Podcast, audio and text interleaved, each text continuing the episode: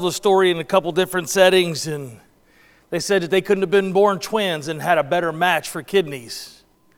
And we look at that story, and it just sounds so awesome and so wonderful. Heaven is not on this earth except in how Christ abides in our heart. Let's get real for a minute now. Think about what I'm saying here. We want to follow Christ. And I love how Tony said it that, that the will of God will not take you where His grace will not sustain us. And sometimes it's going to be trouble. You see, it looked like the, it looked like the story was going to be victory there, did it? Tony he got his kidney and things were getting better. But listen, what would happen is less than a year, he would get acute pneumonia and he would die of pneumonia. So, does that mean that God is not good or does that mean that God is great? We have to decide that because that's the question the world keeps asking. If God is so good, then why did he let that happen? How come I couldn't claim a scripture and, and say something and make it all better? Because listen, I want you to know today that heaven is going to be beautiful, but it ain't here, amen. The kingdom of God can reside in our heart and in our spirit, and we can carry heaven with us. But we are going to go through trials. We're going to go through troubles. Why? Because sin has dominated this world, and Satan runs to and fro, and this world is not our home. You see, the fact is, is we want to we want to claim the Christ and, and, and, claim all the beautiful promises, but we want to feel at home here. And it's going to be at the time where the church is going to have to decide: Am I going to be at home here, or am I going to long for the home that Christ has prepared for us? Amen. See, the fact is, sin has taken its toll on this world. But we can still claim victory, and I can tell you today that Tony Green had victory. It just wasn't here. Because here is not where salvation is completed. See, I want to tell you today, and, and make you understand, we, we use the term saved. I was saved. I like the term. I'm not saying there's anything wrong with it. But it's a past tense word, isn't it? I was saved. I'm going to tell you what I was. I was sanctified and set aside chosen by God and my salvation will be completed when I stand before the judgment seat of Christ. And when He opens the book and think about all that I have done in my life and all the times that I have sinned against God. But when He opens the book and they call out my name, Thomas Wesley Hoffmaster II, even though all that I've done against Him, against my fellow man, and against God Himself, when they open the book, they ain't going to be able to find anything. Why? Because my sins are under the blood. Then will my salvation be be completed. Amen. Now, if you have your Bibles open to Revelation chapter 5, I know you thought that was going to be the end. I was going to give altar calls. It's not going to happen. Revelation chapter 5, let's look at it. If you have the My Custom Church app, then you will have uh, all these scriptures today uh, in there all ready for you. They make it nice and easy for you to follow along. Revelation chapter 5. Uh, if you want a copy of the scripture references and all that, because we're going to go through it fairly quickly, if you'd like to have those scripture references, uh, then not only is it on the My Custom Church app, but if you go to our website, Brian uh, puts the, the not only the, the recorded messages up, but he also puts the outlines there as well, so you can see how horrible my outlines are. Sometimes you can see how far off my outline I went. Uh, when you listen to the message and then see my outline, you'd be like, where did he even how did he do that? Right? Uh, sometimes the Lord just leads us a different way. Revelation chapter 5, verses 1 through 4. Let's stand together uh, as we read God's word. Revelation chapter 5, starting at verse 1, says this Then I saw in the right hand of him who was seated on the throne a scroll written within and on the back, sealed with seven seals. And I saw a mighty angel proclaiming with a loud voice, Who is who is worthy to open the scroll and break its seal. And no one in heaven, on earth, or under the earth was able to open the scroll or to look into it. And I began to weep loudly By the way, that's a, a word in the Greek, uh, which means greatly or wailing. So when he says he started to weep loudly, I want you to think of someone who's lost everything and just wailing. I mean, I'm talking beyond cry. I'm talking desperate. There's nothing else for me, wailing. What am I going to do in complete desperation? That's what John is doing here. Remember that John has been called up to heaven in chapter 4. He was brought up, and now he was able to see the worship that was in heaven. He was able to see God's throne radiating as a rainbow with emerald, uh, the green glow uh, there, and he got to see the seraphims that were flying around crying, Holy, holy, holy is the Lord our God Almighty who was and is and is to come. And he got to see this beautiful picture, but now this scroll is now been presented. And with this scroll presented, now we see John, uh, now he's weeping loudly because no one was found worthy to open the scroll or look into it. Let's pray. Father, we love you. God, we ask you, Lord, to be with us today in your word. Lord, I pray that, Lord, I know that your word will do what it set out to do. We know that it will accomplish what it is set to accomplish. It will not return void. So we preach your word today, Lord, with confidence and with authority, not that it is of our own, but knowing that your word stands for itself. And today we stand upon it. Father, I pray, Lord, that this will be nothing about me today. Uh, Father, I pray, Lord, that we, uh, Lord, that everything that we say, do, sing, whatever, Father, we pray that it is all done, Lord, for your glory and that it'll be pleasing to you. And we pray this in the name of your Son, Jesus. Amen. Y'all could be seated. You see, I think it's real important when we started talking about in our teachers' meeting uh, about still yet even in churches that have great teen programs and that have all these things for kids, still yet in those churches that, that have these full time uh, uh, children's pastors and all these other things, still yet, it's amazing that 70% of, of children, when they turn adult age, will walk away from the church within a year. 70%. Voddie Baucham did ask the question, then, then what about the 30% that stays? Why did they stay? We keep focusing on why the 70% left and thinking we need another program or something else. The 30% that stayed was the 30% that was instilled about God's importance in the home by mom and dad. Those are the ones who stayed, the ones whose mom and dad love the Lord and teach them in their home and take the, the responsibility in Deuteronomy chapter 6. They take it very seriously. Those are the 30% that stay. It's not the one who has fun in church, it's not the one who doesn't have to sit in the preaching and listen to the loud preacher uh, preach and, and and snot and yell and everything else. It's not those folks. It's not the ones that have a fun time at church. They're not the ones that are staying. It's the ones mom and dad instills in them the importance of God and being in His presence and teaches them to revere God and reverence Him and His holiness. Those are the ones that are staying. Amen. And that is what we want to concentrate on here. We can have fun and we can do those things. But listen, the most important thing we'll do when it comes to the church work today is the preaching of God's word. Amen.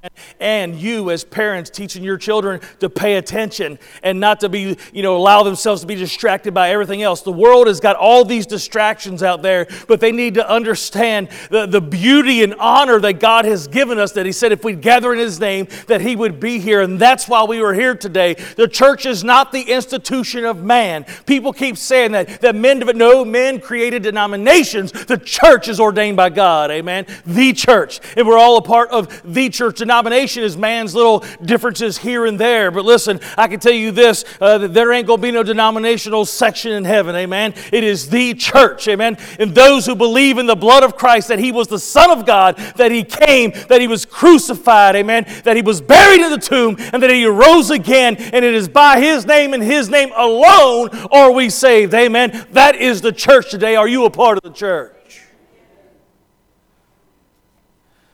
I'm not concerned with your child having fun here. I just want you to know that. That is not my focus. It will not be the focus. I like to have fun with your children. We will do fun things.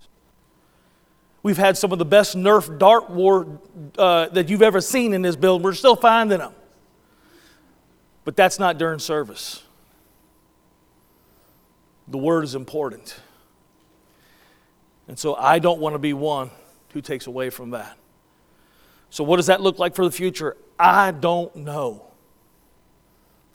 But I know this I want to be pleasing to God.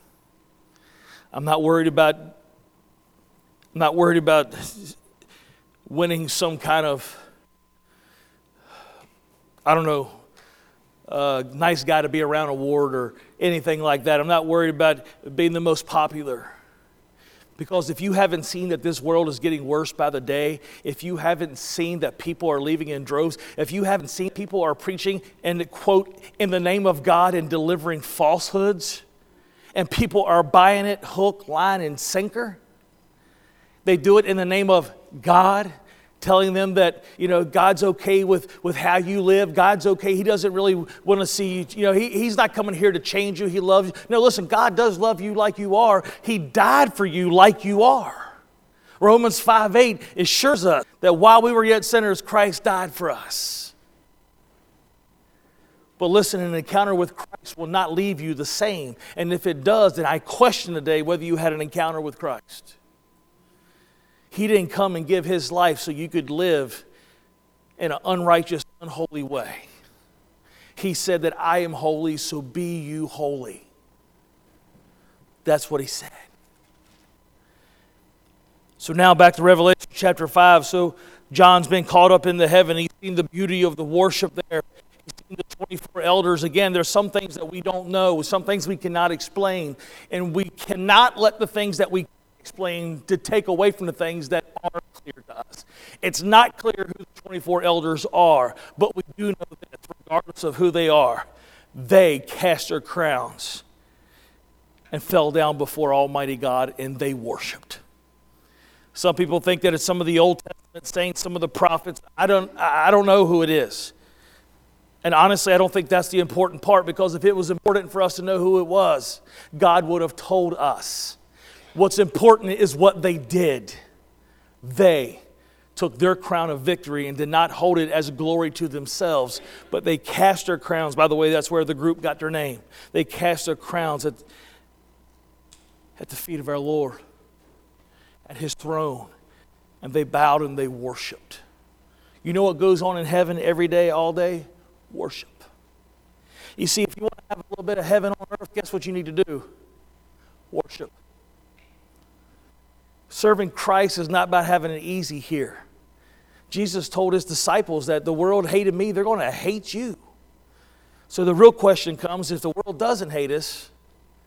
Now, listen, I'm not a perfect Christian either. I like being popular just like you do. I don't always use the right words, I don't always say the right things. I'm just like you. But there's got to be something different about us.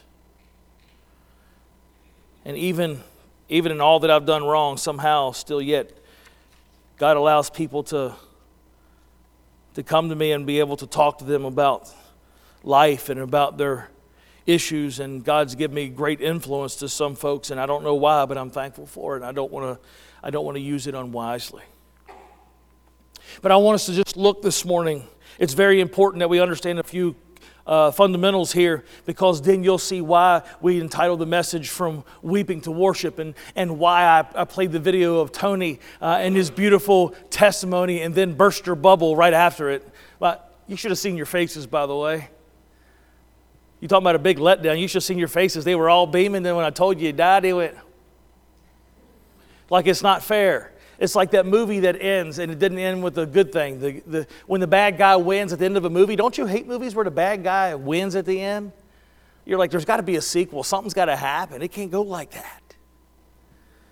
Well, I want you to know this judgment's coming and the bad guy gets what's what he deserves. But let's look at it. So, what made John weep? Let's talk about that. And let's look at that uh, this morning in the scripture. It says that, that, you know, all this praise was going on. Then now all of a sudden there was this scroll that was written. And the Bible says it here that it was written on and on the back. By the way, they typically didn't write on the back of scrolls. This made this scroll unique. And so, what is it about this scroll? Because when this scroll was brought out, suddenly there was no one who was able to break the seals. It was sealed with seven seals. By the way, when you start reading in chapter 6 uh, on through in through 19 and 20, uh, you'll see that, that as they enter this great tribulation, these, these seals are broken, and there's some things that happen now uh, after this. And this is the, the end time. This is an, an apocalyptic book, if you will, uh, that has this end time prophecy. We don't understand all of it, but we need to take in what we can. And so there's this scroll, and something about this scroll. When this scroll was brought out and it was sealed, in other words, they could not open it. They couldn't see what was in it unless the seal be broken. The problem was is they couldn't find anybody worthy to break the seals. And because of this, John started to weep and wail. So there must be something very special about this scroll. And I'm going to give you three perspectives about this scroll. The first one is this to the Greek, this, this scroll, when we look at it from the Greek perspective, we see it as a court document, if you will a last will and testament. You see, the only one that could break the seal is one who is actually family, one who is in the will, one who, who, who actually is able to prove that they're of their kinship. To know and to be able to then break open this seal, it has to be somebody uh, notable and has to be done in the court of law, if you will. They can't just grab the thing and just go open it willy nilly. There are things that have got to be followed here. But this, this can't be broken until, first off, the one who actually had it sealed, the one who, who wrote their last will and testament, that person had to have died first. And so, unless that person has been killed or, or died of whatever, it can't be opened. It's only upon death are they able to open it. My dad has a will. And in his will, it says that upon death, I and willed his bank accounts in his house. But then he wrote in there, I got to share it that out. It goes to mean that I'm supposed to distribute it accordingly and all this other stuff.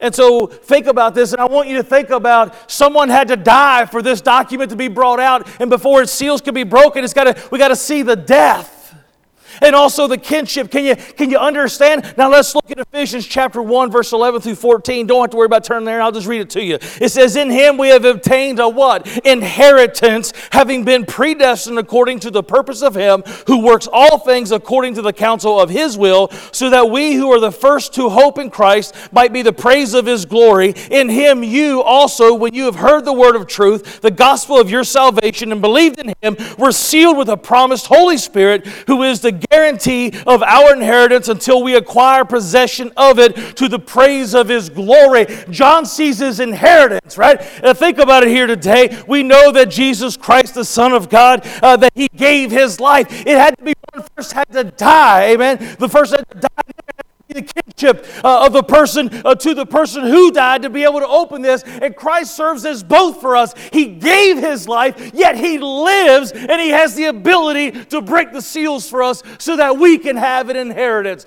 Our inheritance is guaranteed in heaven, amen. Written down in glory for you and I.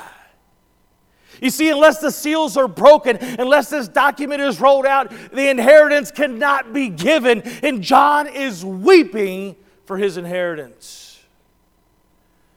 But it's deeper than that. You see, also, not only do we see it as the court document, but we also know that this is a prophetic document. And in the prophecy of the things to come, is not only what you and I inherit but it's also about the judgment that will be delivered. You know, the word justice is used a lot. We usually hear it in the context today is, is there's always an injustice going on, isn't there? We hear about injustice all the time. And we all cry out and we want justice. The problem is, is we've corrupted our own system to the point that can justice really be had? You see, in this world, the answer is no. Because justice as we see it today is about what you can prove. And there are people that have been on death row and executed only to find out afterwards and later on that they were telling the truth the whole time that they never did it. Is that justice? No. There are other people that should go to jail that do not. Amen. There are people that are absolutely as guilty as guilty can be, but they have a technicality somewhere in the law, and the law that are written in the land are not perfect. Even God's law, he says, was not perfect in that it identified sin, but it could not cover sin. Christ came to complete the law, put it and deal with it once and for all. You see, this book is not only about our inheritance, the scroll is not only about our inheritance, but it's also about justice being delivered. By the way, this scroll was mentioned about 1800 years before John saw it in heaven. It's found in the book of Daniel, also an apocalyptic book. In Daniel chapter 12, verses 1 through 10, it says, And at that time shall arise Michael, the great prince who is charge of your people, and there shall be a time of trouble. We usually call it the, uh, the 70th week, if you will, when you do all the math. It says there should be a time of trouble such as never seen since there was a nation at that time. But at the time your people shall be delivered, everyone whose name shall be found written in the book. And many of those who sleep in the dust of the earth shall awake, some to everlasting life, and some to shame and everlasting contempt. And those who are wise shall shine like the brightness of the sky above, and those who turn many to righteousness like the stars forever and ever. But you, Daniel, shut up the words and seal the book until the time of the end. Many shall run to and fro, and knowledge shall increase. It says, Then I, Daniel, looked, and behold, two others stood on the bank of the stream, and one at the uh, one on this bank of the stream and then one on that bank of the stream. And someone said to the man clothed in linen who was above the waters of the stream, How long shall it be till the end of these wonders? And I heard the man clothed in linen who was above the waters of the stream, and he raised his right hand and his left hand toward heaven and swore by him who lives forever that would it be for a time, times, and a half a time and that when the shattering of the power of the holy people comes to an end, all these things would be finished. I know this is all sounds confusing. Listen, we could just spend uh, all day on just a couple of these verses. I just want you to see the overarching theme. We can talk details in a Bible study. He says, I heard but did not understand. Then I said, Oh, my Lord, what shall be the outcome of these things? And he said, Go your way, Daniel, for the words are shut up and sealed until the time of the end. Many shall purify themselves and make themselves white and be refined, but the wicked shall act wickedly, and none of the wicked shall understand, but those things are wise shall understand. So, why did I read all that? I want you to see that God gave Daniel an understanding of what would happen, but he told him to seal it up. But if you go on to read, or if you actually read the, ver- the chapter before that, you'll get an understanding that this scroll also contains woes to those who are unrighteous. It's about judgment. John was weeping, longing for his inheritance. And John is weeping, longing for justice because he knows that in that scroll is inheritance, but also in that scroll is judgment and justice upon the world. I don't know about you, but I long for justice. Too often we see things that happen and we just long for the day that there will be justice, where justice will be paid out for those who are wicked. Now, listen, I want you to realize today is not for us to judge, it's for us to spread the hope of the gospel of Jesus Christ because you and I, we also deserve justice. Amen. You and I deserve hell. The Bible says the wages of sin is death.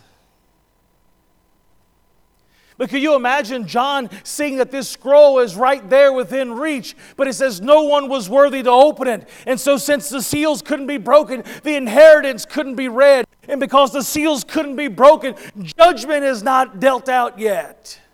Do you realize today that there is a day of judgment coming? Where those who are not uh, uh, accepted by God, where those who have not seen Him as Lord, for those who have not knelt down and called Him Lord, for those who have rejected the gospel call. And we know that there is a general gospel call, but there's also uh, the call of the Holy Spirit to our lives. But those who have rejected the gospel call, listen, they will answer with their lives. But realize today that justice will be rendered. I don't know about you, but that brings me hope. Because when I see the world today where so many are wicked, who can we trust?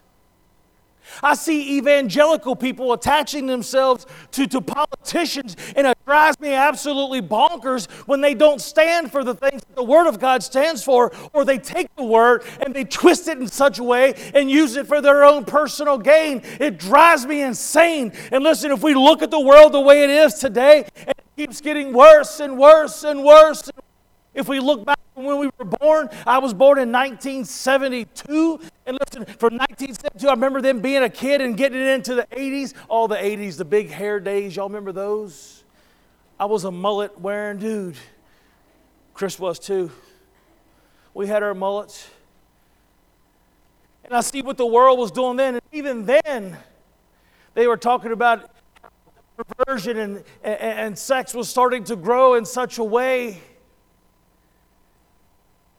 And now we look at it today and things are just accepted. You can be as weird as the day is long.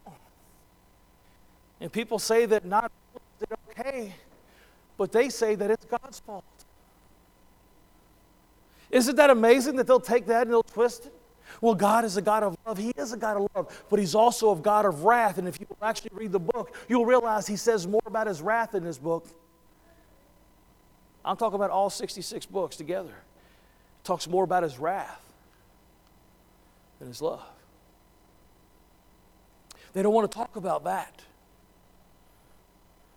And anybody who speaks out truth Anybody who speaks out the truth today, uh, we're, we're called all kind of things. We say that they say that we're intolerant. We're called bigots. Just because we stand for the truth and we say that God designed marriage a specific way. And that's the number one that we stand. You stand for marriages between a man and a woman. Listen, that'll get you derailed as faster than anything because that now which God called in His Word as abominable is now accepted and they're saying that God is a God, is a God of love, and if He's going to love, then He has to accept them. Listen, God sees them and He's willing to save them where they're at, but not to just remain that way. And the same applies to you and I. But they don't want to talk about that. Because if, if they were born that way, then also so is the murderer, so is the thief. Isn't it amazing that one side will stand and they'll cry out? Listen, I want to tell you, this is how confusing the world has gotten. And this is, this is all relevant to this, by the way. This is how crazy the world has gotten. The left will cry out and you better not kill any animals. I mean, you kill an animal, you all, listen, you're going straight down. How dare you kill a nice little fuzzy, beautiful animal? They cry out against the death penalty. They say the death penalty is wrong, it's cruel and unusual punishment. But yet, in the same breath, they will defend abortion and say that it's a woman's right and that that beautiful child that has a heartbeat is not yet a human being that is worthy of protection. You tell me the world's not confused? You're telling me justice is being done today? But let me, now listen, before all you right wingers get on your high horse, let me flip it around. The right wingers will say this. I know what you're, you're trying to figure out where I wing, right? You got left wing and right wing. You're trying to figure out where I'm going to wing after this. I'm going to tell you where I'm winging. The right wing says this You've got to protect unborn life. You've got to protect it with everything that is in you. They say that, that life begins at conception and that we have to protect this unborn life with everything that is in us. Absolutely. But you know what happens on the right wing? If somebody makes the decision to keep that baby, then where is the care for her then? Where is the care for that child once it's born? Where is our, our people opening up their doors to, the, to these kids who actually need help now because mama chose life, but she's broke and can't even get out of the pit that she is in? Where's our care then? We say life begins at conception. What about the rest of life? You see, true pro life is from conception to grave. How can we shake our fist and say that abortion is wrong, but then not yet give of our time and our resources and even our finances to take care of those who need help? It gets even better. If we know that our justice system is corrupt, how can we stand for the death penalty? Now you really want to know where I stand. I'm not a right winger or a left winger. You know what I? I'm winging my way home. That's what I'm doing. One page of that Bible at a time. You see, there isn't a political party that can stand up to my God's truth. We got to stand for what's right no matter who's affiliated or not. That's what the church needs to do. But instead, we see now even evangelicals attaching themselves to political parties that stand for things that the Bible is against. I know what you're thinking. Oh, the Bible makes provision for capital punishment. Go through Leviticus. Yeah, I understand what you're reading. But if you want to go live under Levitical law, go ahead. There's some things you don't understand about Levitical law. You see, what you don't understand about Levitical law is they were living at the time under a theocracy. A theocracy means that God was government and that He appointed judges. But do you remember when the adulteress was brought to Jesus? Do you remember what he did? Under Levitical law, what would he have done? But what did Jesus do? He didn't put her to death. You see, the law was written in, in, in the infancy of God's people so that we understand how God feels about these things. Does God hate divorce? Yes. Does God hate adultery? Yes. How do I know that? Because when I look back at His law and how He establishes people, it is very clear when I look at His laws how God feels about these things. But the problem is they just looked at the law and they didn't look at God's heart in the law. And that's when Jesus said in the Sermon on the Mount, You say that thou shalt not murder, but I'm telling you that if you call someone a fool, which means that they're void they're void of, of any worth, that you're in danger of hellfire. What was Jesus saying? You just look at the letter of the law and you're not looking at God's character in the law. When we know that we have a system that is corrupt, how can we stand something knowing that the system is messed up? How can we stand for something when it's very clear that the system is so lopsided? It's lopsided in that the rich are able to get either a lower sentence or to get out from underneath of it at all. And minorities are almost assured a longer sentence but minorities are almost guaranteed a longer sentence. It's been proven. A longer sentence. And they're almost sure to get the guilty verdict because they can't afford the type of lawyers it takes from the rich who can afford these kind of things and have influence over people who can get them out of trouble. Our system is broken. Why are you saying all this? Because John shouldn't be the only one weeping. Should he?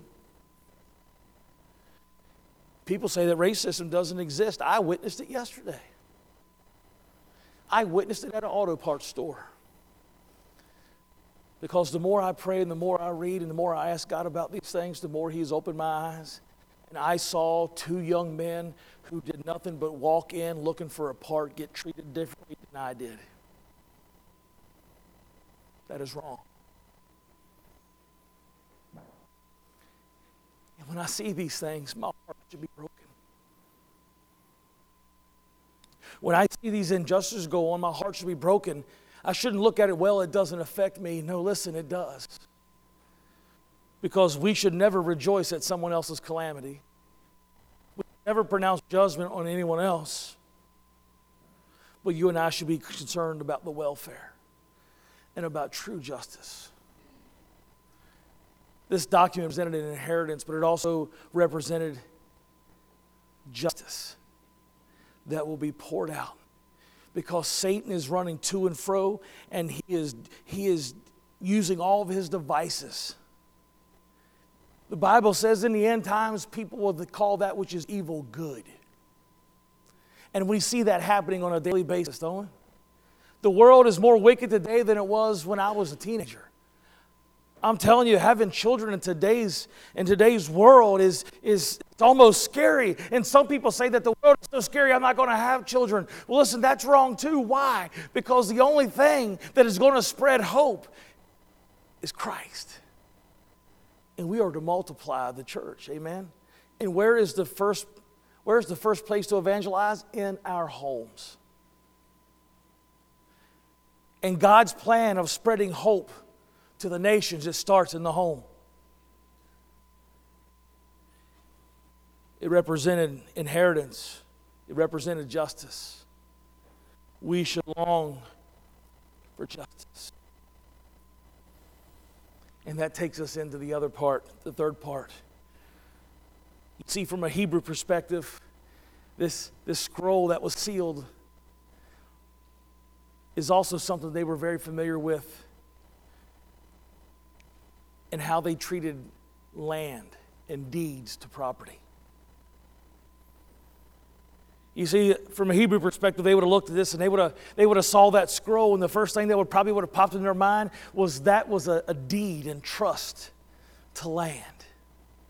Let me just read how they treated land back then, and you'll maybe get a better picture of what I'm saying in Jeremiah chapter 32, starting at verse 6, it says, Jeremiah said, The word of the Lord came to me, and behold, Hanamel and the son of Shallum, your uncle, will come to you and say, Buy my field that is in Ananoth, for the right of redemption by purchase is yours. Then Hanamel, my cousin, came to me in the court of the guard, and in accordance with the word of the Lord, and said to me, Buy my field that is at Ananoth in the land of Benjamin, for the right of possession and redemption is yours. Buy it for yourself.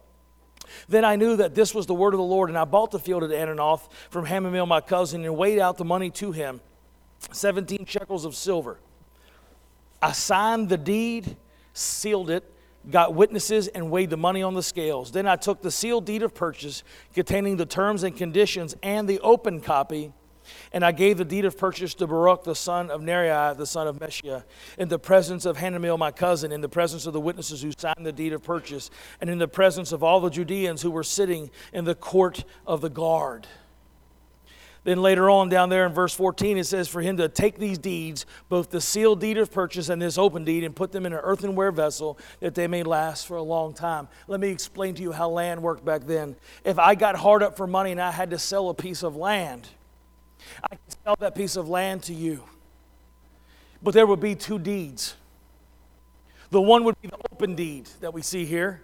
The other one would be the sealed deed. So what does that mean? There would be an open deed that the land would have. That if anybody says, hey, who owns this piece of land? I got the deed in trust right here. If you ever bought a house, you'll have a deed to it. Now, if you if the bank owns your house and they just let you live in it as long as you pay the payments, you will have a copy of the deed, but the bank holds the deed until you get done paying for it, then you get it. And So that's something that we're kind of familiar with. What we see here in, uh, in, the Hebrew way of doing things, they would have two deeds. One would be the one that was open, one would be one that is sealed. Well, what's that got to do with it? You see, the fact is, is that if I sold land, how God had constructed is if I sold land, I could sell it to you, but my family had the right to come and redeem it back into the family. It was called the kinsman redeemer. You see, I could sell that land off. I could go to Carl and say, Carl, I'm as broke as a judge and I got to sell some land to get some money to feed my family. And Carl's like, all right. And we'll have to, we'll, we'll agree on a price that he's going to pay for the land. And when it's all said and done, we'll end up with two deeds. Carl will have two deeds. He'll have the, the one that is open in case anybody asks who owns this land. Carl say, I can own it. But listen, he'll have the sealed deed that has on it the instructions and the price to redeem it back if someone in my family wants to go and redeem it for the family's sake. We see that story played out in the book of Ruth. If you read the book of Ruth, Ruth had a, uh, her mother in law, Naomi, if I remember. Right? So Naomi had two daughter in law. Ruth, Ruth traveled back home with her, but the other one didn't. And Ruth says, Wherever you go, I'm going to go. And so Ruth went back to the land of her people. And you see, there was a trek of land there that belonged in her, in, in, in her name or belonged to her family at one point, and it was sold off. But then there was this, there was this family member. There was this family member named Boaz. And, and Boaz, he, he took a liking to Ruth. And Naomi explained to Ruth the customs of the Israelites and said, Listen, here's what I want you to do. I want you to go to lay at the feet of Boaz because Boaz has the ability and Boaz can claim to be the kinsman redeemer. But there was one or two other family members that had the possibility. Boaz goes to them and says, Hey, do you want to redeem this land? So that Ruth will have a heritage for her family, and they didn't want it. And after they turned it down, then Boaz was able to go redeem the land. And you know what would have happened when Boaz finally would have went to landowner that owned the land that used to belong? To Naomi's family, they would have taken this scroll that was sealed and they would have broken the seal. And in that scroll would have told them what had to be done to redeem the land back into the family. We call Christ our what? Redeemer. You see, this is about an inheritance, it's about judgment, and it's about redemption. He is our Redeemer. A scroll, and John is weeping because there's no one there, and no one's worthy to break this to redeem this world who has fallen to Satan and of the devil. And so John is looking down and he's seeing hopelessness. John is looking down and he's every victim of murder. John is weeping for every girl that was stolen in, tra- in sex trafficking. John is weeping for every person that's, that's ever been done hurt in some way. He's weeping over all of those of us who've uh, experienced the death of a loved one. John is weeping for the effects of sin it has had on this world. And without one who was to break the seal, there is no inheritance, there is no judgment, and there is no redemption. The world should be weeping. Because unless they see Christ and who he is, they have no hope of redemption. They have no hope of an eternal inheritance. And the only thing they have to look forward to is eternal judgment. The church should be weeping like John wept. But our weeping should be out of sincere love because while we yet weep, we need to worship. You see, we know that man was given dominion over all the earth. In Genesis, we see that in very just chapter one of Genesis. God said, Let us make man in our image and after our likeness, and let them have dominion over the fish of the sea, over the birds of the, uh, of the heavens, over the livestock, and over all the earth, and over every creeping thing that creeps on the earth. So God created man in his own image. In the image of God, he created him, male and female, he created them. And God blessed them and said to them, Be fruitful and multiply and fill the earth and subdue it and have dominion over the fish of the sea, the birds of the heavens, and every living thing that moves on earth. Man was given this, but what did he do? Man was given so much and he was put in a perfect world, but that was not good enough. And Satan, the deceiver, deceived them into thinking that God was withholding something from them because he would not allow them to eat from the tree of good and evil. They were allowed to eat of the tree of life. But they traded that for what they thought was going to make them like God. And they took of the tree of the knowledge of good and evil, and God drove them out of the garden and out of his presence. Man handed over his dominion and allowed Satan to use his trickery. Since then, Satan's been running to and fro. Man forfeited his right. I believe in that scroll holds the deed to all of mankind and to this earth. We know that this world belongs to Satan. Some people would disagree with that. But I take you to I take you to Matthew chapter 4.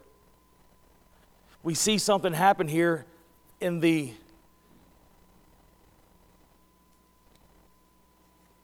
in the trying of Jesus, where Jesus was tempted. In Matthew chapter 4, starting at verse 8, it says, Again, the devil took him to a very high mountain and showed him all the kingdoms of the world for their, in their glory. And he said to them, All these things I will give to you if you will fall down and worship me. Do you see that, what he said? He showed him all the kingdoms of the world in their glory, and he said to them, All these things I give you if you will fall down and worship me. Jesus never disputed Satan's ability to do that. You see, Jesus, Jesus' retort was not, You don't have the ability to give me that. Jesus instead said, Begone, Satan, for it is written, You shall worship the Lord your God, and him only shall you serve. Chuck Smith said this in, in one of his sermons. He said, I believe that if we were to hold an election today where Jesus would run against Satan, with Jesus offering eternal gifts to come and Satan offering things now, Satan would win in a landslide victory. I agree. I agree because even us as Christians, we fall prey sometimes to wanting things now. Got to have it now. Now. What about now? Now. How about now? Now. I need it now. Now. I want it now. Got to have it now. We even have people that say that they that they follow the word of God and they even write books saying have your best life now. That is not consistent with scripture. By the way, Satan knows scripture. Satan will use scripture. He'll twist it. When he told Jesus to cast yourself down because it is written that he will, I forget exactly how but he will bear you up lest you cast your foot against a stone. Psalms 91. He was telling him to tempt God, throw yourself down. God says that he'll take care of you. Throw that verse out there at him. And Jesus said, What? Thou shalt not tempt the Lord thy God.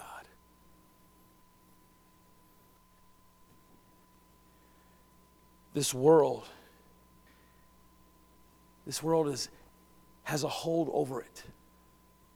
Satan is, is just deceiving people left and right. And we see that creep into the church because Peter warned us that there would be, there would be the, the days coming where there would be false teachers and people that would preach to itchy ears that wanted to be tickled. Jesus told his disciples in the upper room discourse when they were the upper room, after they'd had the, the Last Supper, after they had broken, a, uh, when Jesus, before they would break the bread and, and have the Last Supper, but they were in that upper room, what we call the upper room discourse. It starts at John 14, right? You know the ver- John 14, 1, right? In my Father's house are many mansions. If it were not so, I would have told you. But I go to prepare a place that where I may be, you may be also. While he was telling them that, we see 14, I think, all the way up through 19, we call it the upper room discourse. That would conclude with Jesus instituting what we call the, the Last Supper, the Lord's Supper. Jesus said this He says, If the world hates you, know that it has hated me before it hated you. If you were of the world, the world would love you as its own, but because you are not of the world, but I choose you out of the world, therefore the world hates you. So listen, we gotta we gotta come clean. We're faced with the decisions to make of whether to be in God's house or to or to do something else. I'm not talking about vacation. But when we're when we're given these decisions, the choice that we make makes it clear who we're trying to be pleasing to. And the thing is, is the church, if it does not stand up and say, listen, world, I mean, I like having friends. The Bible says to have friends, you must show yourself friendly. People use that wrong context, by the way. You know what's really, the Proverbs really talking about? Is that to, to have friends, you've got to show yourself friendly and do things their way. Because those people love you for you, they'll love you for what you can give them, or they'll love you because you make them laugh, or because you have a comment, whatever, the, you know, whatever else it may be. But when all of a sudden you take a stand that goes against their values or goes against what they believe, you will find yourself out of a friend. And for us to have a bunch of friends sometimes actually wreaks havoc in our life. I'm not saying not to have friends, but listen, I want you to, to know that, that people of a, of a feather should flock together. Amen. We should be supporting each other, and our friendship and our strongest bonds should be inside the church, not outside of the church. It doesn't mean that we're not friendly with them and that we don't do things with them, and we need to, to be there in, in an evangelistic effort to show them that we love them and that we care. But when it comes time to be wanted and accepted and loved by the world versus being accepted by God and doing what He's commanded us to do, God needs to win. Amen. In our hearts. Now we see John weeping, right? You see why he's weeping? We saw Jesus come, and those people who should have applauded his, his appearance instead did what? Crucified. We see the world getting worse. And the only hope that we have is in Jesus Christ. That is the only hope.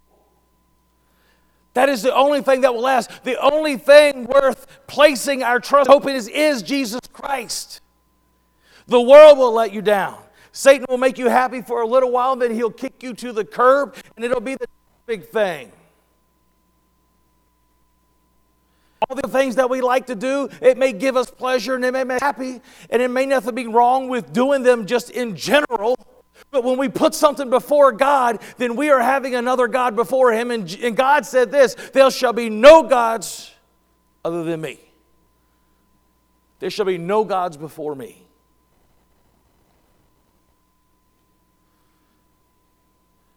John's looking down at the earth, I'm sure.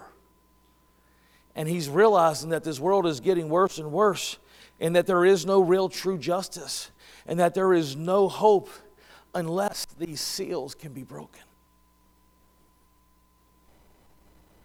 Because within this scroll holds our eternal inheritance the deed to the earth and pronounced judgment and true justice. Everything that we want is held here.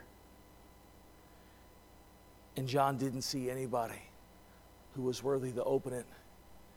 And so, therefore, all he's seeing is a scroll.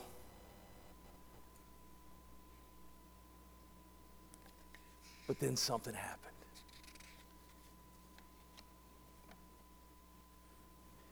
His weeping changed. Let's go back to Revelation chapter 5, verses 6 and 8 it says, And between the throne and the four living creatures and among the elders, I saw a lamb standing as though it had been slain, with seven horns and seven eyes. These are the numbers of completion, which are the seven spirits of God set out upon the earth. And when he took the scroll from the right hand of him who was seated at the throne, and when he had taken the scroll, the four living creatures and the 24 elders fell down before the Lamb, each holding a harp with golden bowls full of incense, which are the prayers of the saints. You see, without Christ, there is no hope. Without Christ, John weeps. But behold, the Lamb. Oh, church, you got to get better than that. Behold, the Lamb. Behold, the Lamb who's appeared as this had been slain you see, the one who died for our inheritance also lives again and is worthy to break the seal. John was weeping over all the turmoil that sin has caused the, the, the, the murders, the, the stealing, the, all the, the horrible things that are done in the earth every day. When I was thinking about this, I stood out on that fire escape the other night and I was thinking it was just maybe a year or so ago, right up in Randy and Brenda's neighborhood, that a mother, out of her selfishness and desire to get back against her ex husband, took the life of her own daughter, and the older one had to jump out a window to escape. That's what the world has turned to. And listen, John is weeping for every little victim, for everyone who's ever suffered the wrath of evilness. And without someone to open the scroll, there is no hope. But listen, behold the Lamb. Amen. Listen, Baptist, when he saw Christ for the first time, he said, What? Behold the Lamb that takes away the sin. Amen. One is worthy, and his name is Jesus Christ. Behold the Lamb. By the way, did, there was a little nugget in here. I don't know if you saw that. It said the 24 elders fell down before the Lamb, each holding a harp and golden bowls full of incense, which are the prayers of the saints.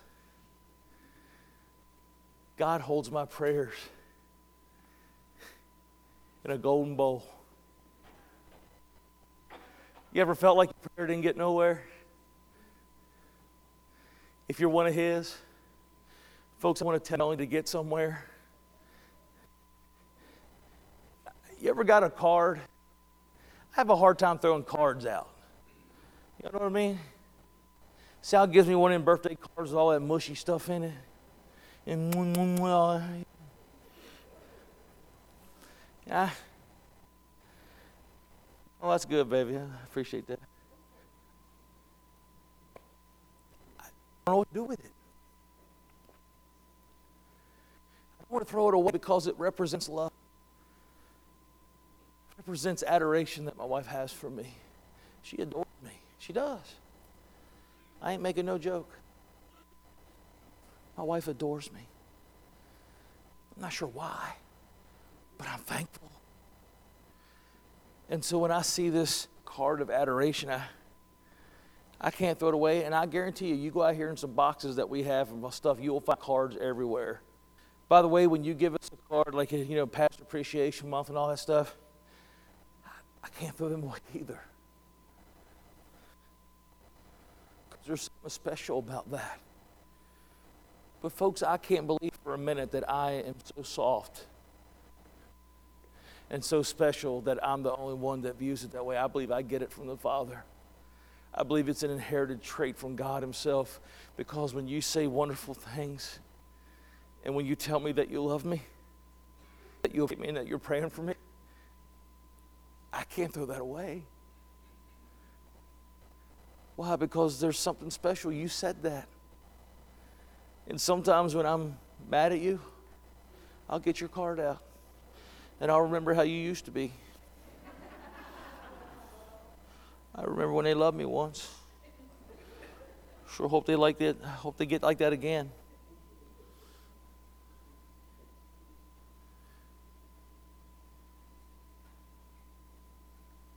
Found some of my mother's stuff, and in other stuff were cards my dad had given to her. Special words. You know God loves you like that? See, your prayers were represented in the Old Testament by the incense that they would that they would that they would burn in the tabernacle. That incense goes up like a sweet savor. And it says here that the prayers of the saints are stored in these bowls like a sweet fragrance of incense. There's never been a prayer that God's people's prayed that hasn't been stored up. He doesn't throw your cards away.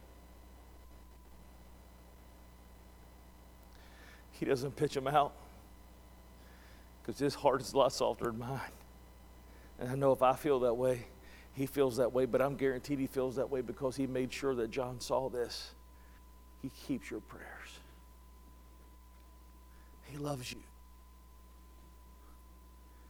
Your prayer may have felt like it only hit the ceiling, but I want you to know that it went up before God. He doesn't throw them away. He's got every little note. I imagine the first notes that we write to God in our prayers are like them notes that are written with that pack of eight crayons. Y'all know them big crayons when you kid? You first writing like this. Y'all remember when you started writing your name? You didn't hold the, the crayon right.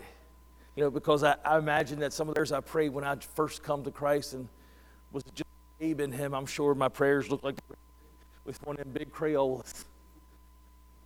Then as I started to know Him a little better, I, I bet it started to maybe like a box of 64 that had that sharpener.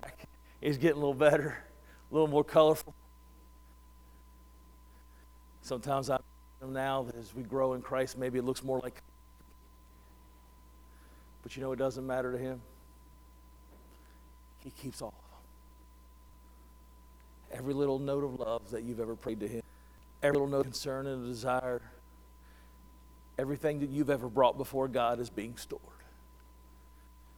Not only that, you know that God keeps your tears in a bottle? Psalms 56, verse 8 says, You have kept count of my tossings. You put my tears in your bottle. Are they not in your book? He keeps my prayers and He keeps my tears. And He does the same for you.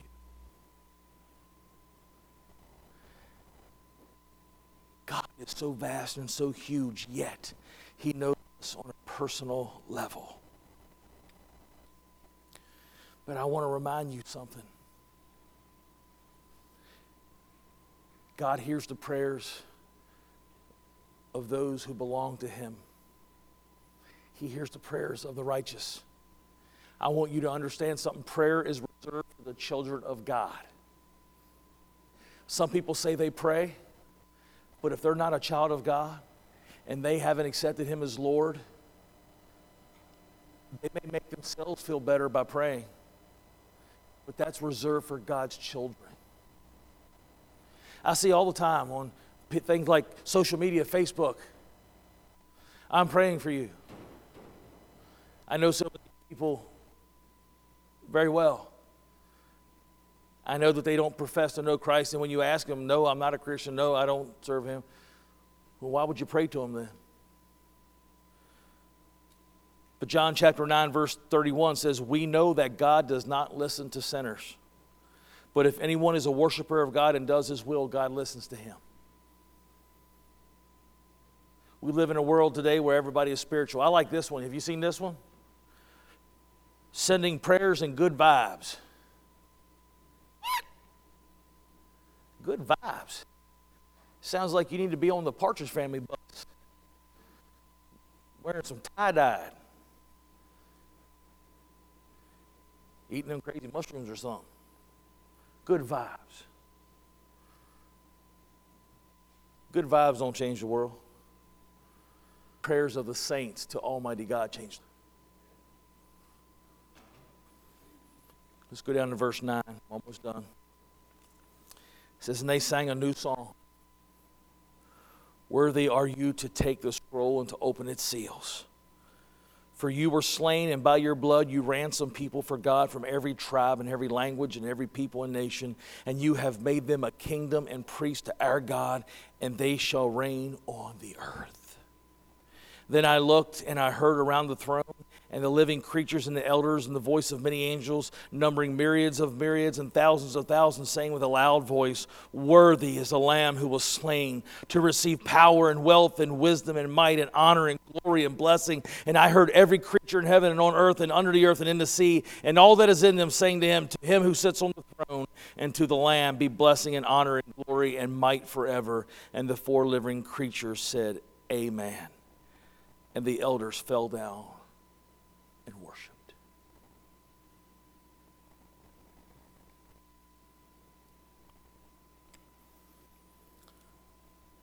In chapter 4, John's called into heaven.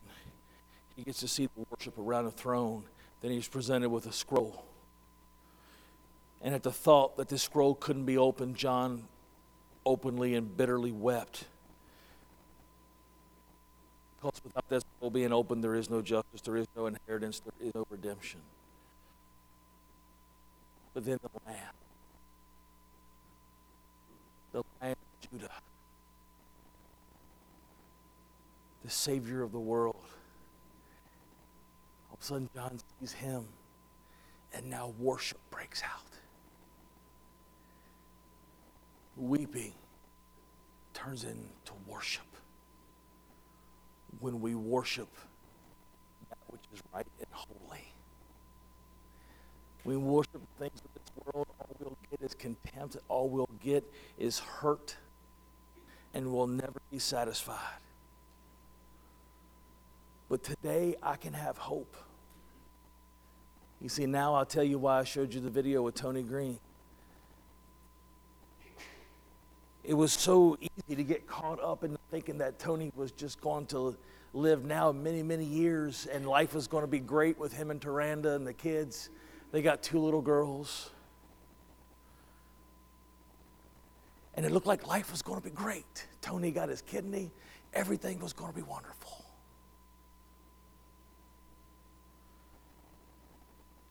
They got an extra 10 months that Tony may have not gotten without that kidney. And when we thought that Tony was going to get better and then, you know, and all was well, the end, we thought that it was going to be like some movie where they ride off into the sunset, and that's not what happened. But listen, I want you to know that Tony got the ultimate victory. You see, Tony left this world prepared to meet God. And he then got to see him face to face, that which he had longed for by faith. That which he had believed without seeing, he now gets to see with his very eyes the glory of God and worship around the throne. You see, Tony had victory. Why? Because worthy is the Lamb who was slain. Too often we weep for our own selves because we forget that worthy is the Lamb. But also, too often, we don't weep at the effects of sin. You see, we have people blame God every day for, for death, don't we? Why did God let my grandma die? Why did God let my mom die or my dad die or whatever the case may be? Why did God let that happen? You're blaming the wrong one. You want to blame someone, blame someone that has dominion over the earth right now. Blame someone who, who, who caused death to come into existence through his deception and deceiving ways. Why blame God? God's offering us eternal life, not just a few extra years on earth. Paul said to live is Christ and to die is gain. When Jesus offered, when, Satan offered Jesus the world, Jesus didn't dispute it.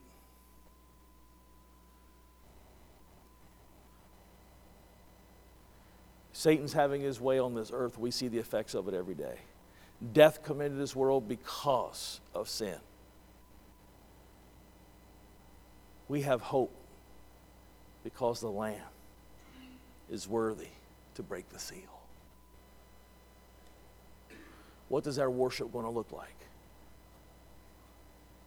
Is our worship going to look like that we adore Him for the life to come? Or shall we come every Sunday, come in here as if the world owes us something or as if things are never going to be right or never be good? Do you realize that everything is going to be perfect because the seal is going to be broken at the right time? We will have an eternal inheritance.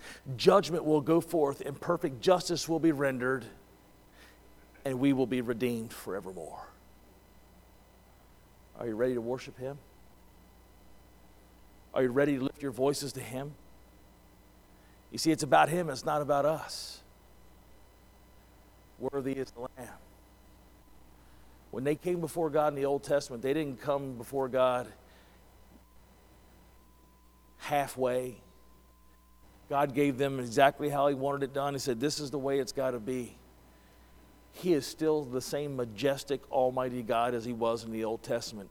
But I come back to the very question I asked in the beginning of this series was this Have we allowed the ease of access to God to cause us to be lazy and come before Him not prepared?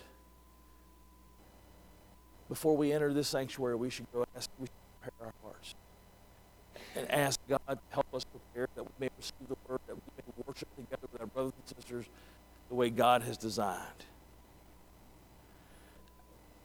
This is my quote.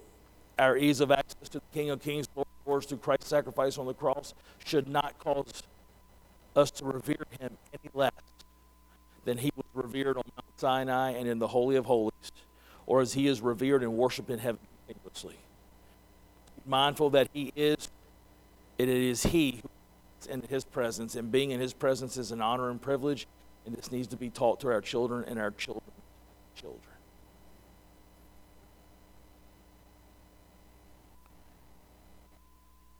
The world treats our kids like they're adults. Especially our teens, they want to be treated as adults.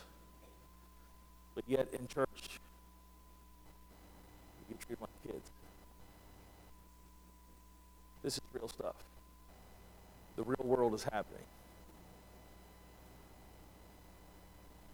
It's time that we prepare our hearts to step up and worship Him in such a way that displays our awe of Him and our reverence of Him. To be revered is to regard with reverence, regarded as worthy of great honor and respect, and to respect with awe. That's A W E, awe.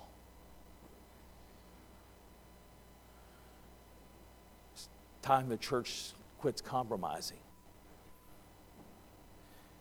To compromise in the Old Testament was a guarantee of death. What do I mean by that? Remember when we read about Mount Sinai last week? God gave them very specific instructions and said, to step on this mountain, whether man or beast, be slain. Why? Because it was God's way. He was revered, he was respected. We should come in that same way. And our children and our children's children to respect God and be in awe of who He is. Worthy is the Lamb. Are you ready to worship? Let's stand up.